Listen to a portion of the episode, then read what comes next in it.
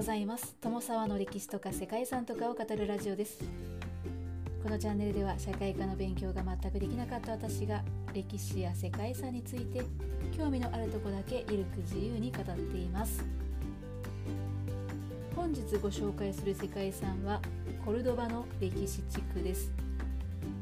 聞かれたことある方もいらっしゃるかもしれないですね。コルドバはスペインのアンダルシア州にある町です。コルドバの歴史地区はコウマイヤ町の都であったコルドバにある世界遺産です。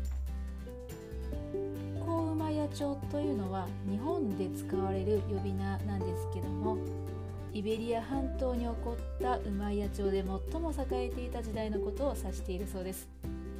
年代としては756年から1031年まででこの時代の19人の君主のうち16人がウマイヤ家出身だったことからコウウマイヤ町と呼ばれています。コルドバは1日あれば観光できるほどの大きさの町で世界遺産にはメスキータやローマ橋などの建造物とユダヤ人街が登録されています。メスキータについては後ほどご紹介しようかと思いますがこの場所にしかない他に類を見ないタイプの建築物であるこのメスキータを一目見たいと世界中の観光客が訪れる。それがこのコルドバの歴史地区なんです。本日はそんなスペインの世界遺産コルドバの歴史地区についてお話ししていきますのでよかったら最後まで聞いてみてください。この番組はコーヒー沼で泥遊びパーソナリティ翔平さんを応援しています。コルドバはスペイン南部アンダルシア地方のグアダルキビル川の右岸に広がる町でローマ時代には属州の首都だった都市です。属州というのは古代ローマの本国以外の領土を指すそうです。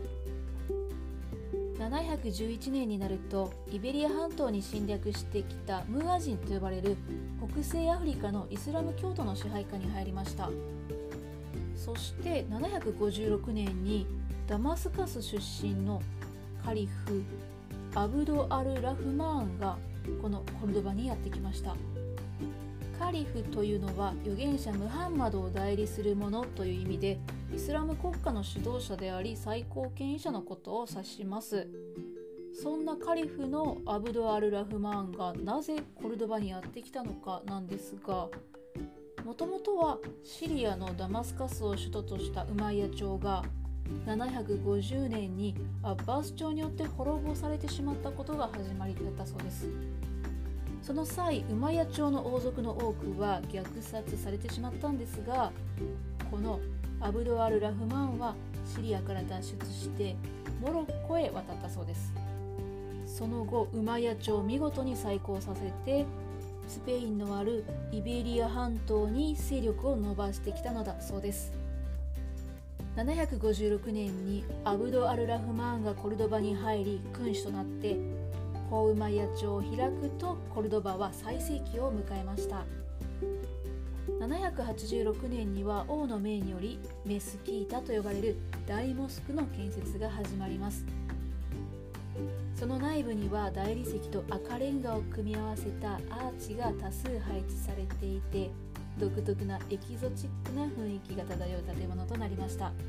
メスキータには13世紀中頃までイスラム世界の学問と芸術の中心地としてヨーロッパ各地から人々が集まりました。イスラム統治時代の10世紀に最盛期を迎えて当時は人口が100万人町には300以上のモスクがあったそうです。当時はヨーロッパ随一の大都会として繁栄していました。また医学天文学哲学文学などの諸学問の中心地でもあったそうです。古今東西の文献はここで翻訳されヨーロッパ全土へと流布されていきました。そして優れた学者を輩出して国外からの留学生も多数受け入れていたとされています。そこから時は経ちまして13世紀にレコンキスタと呼ばれるキリスト教国家によるイベリア半島の再征服活動によってキリスト教勢力が回復するとメスキータの一部は壊されてキリスト教の教会に改築されていくこととなりました。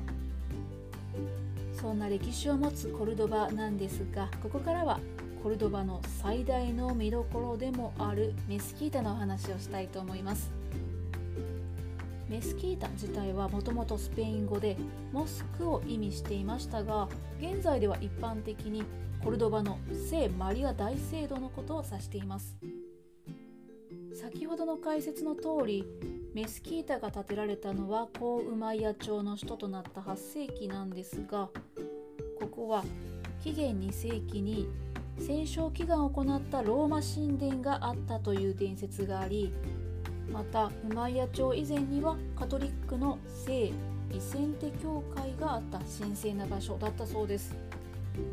最初にオレンジの木がたくさん植えられた中庭と信徒が身を清める噴水そして礼拝堂が作られました。その後10世紀までに3度の拡張が重ねられ大モスクとなりました。しかし13世紀にコルドバを奪還したキリスト教徒によってメスキータの一部が破壊され聖堂が建てられることとなりました。さらに16世紀にはゴシック様式の祭壇やパイプオルガンを備えた豪華絢爛な礼拝堂が完成します。しかし最終的にキリスト教徒もメスキータの洗練された建築美を前に我々には作れない文化であると認め異なる宗教の建築が混在する得意な空間が残されることとなりました。その結果モスクの中央部にゴシック様式とルネサンス様式の折衷の教会堂のある不思議な建築物となりました。逆にそれが今では人気になっているということなんですね。私もですねこの大聖堂は本当に非常に本当に非常にですね興味があります。メスキータ以外の世界遺産としては他にもコルドバでは花の小道という旧ユダヤ人街にある通りが写真撮影スポットとして大人気です。狭い石畳の道に白壁の家が並んでいて家の壁や窓バルコニーには花や緑の植物が飾られているそんな可愛らしい路地になっています。そしてその通りからはメスキータの鐘も見えていて確かにカメラに収めておきたい景観なんだろうなというふうに想像ができます。さらに旧市街にはカスティリャ王の命によって建設された王城アルカサルやローマ時代の橋であったりホルイいわゆる小型の要塞のようなものが残されていてそれらもまた人気の観光スポットになっています。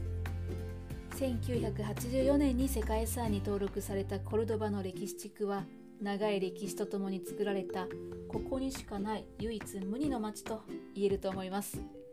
学問や芸術が花開いた西方の真珠と称えられたイスラム時代から建設が始まったメスキータ後にキリスト教時代と2つの文化が混じり合って融和した不思議な空間となっています。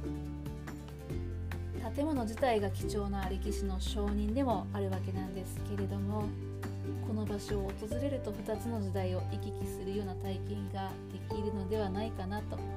いうのは私の想像だったりします。ここはもう本当に必ず訪れてみたい世界遺産の一つです。ということで本日もここまでご清聴いただきましてありがとうございます。本日はスペインの世界遺産コルドバの歴史地区についてご紹介しました。では皆様素敵な一日をお過ごしくださいね。友沢でした。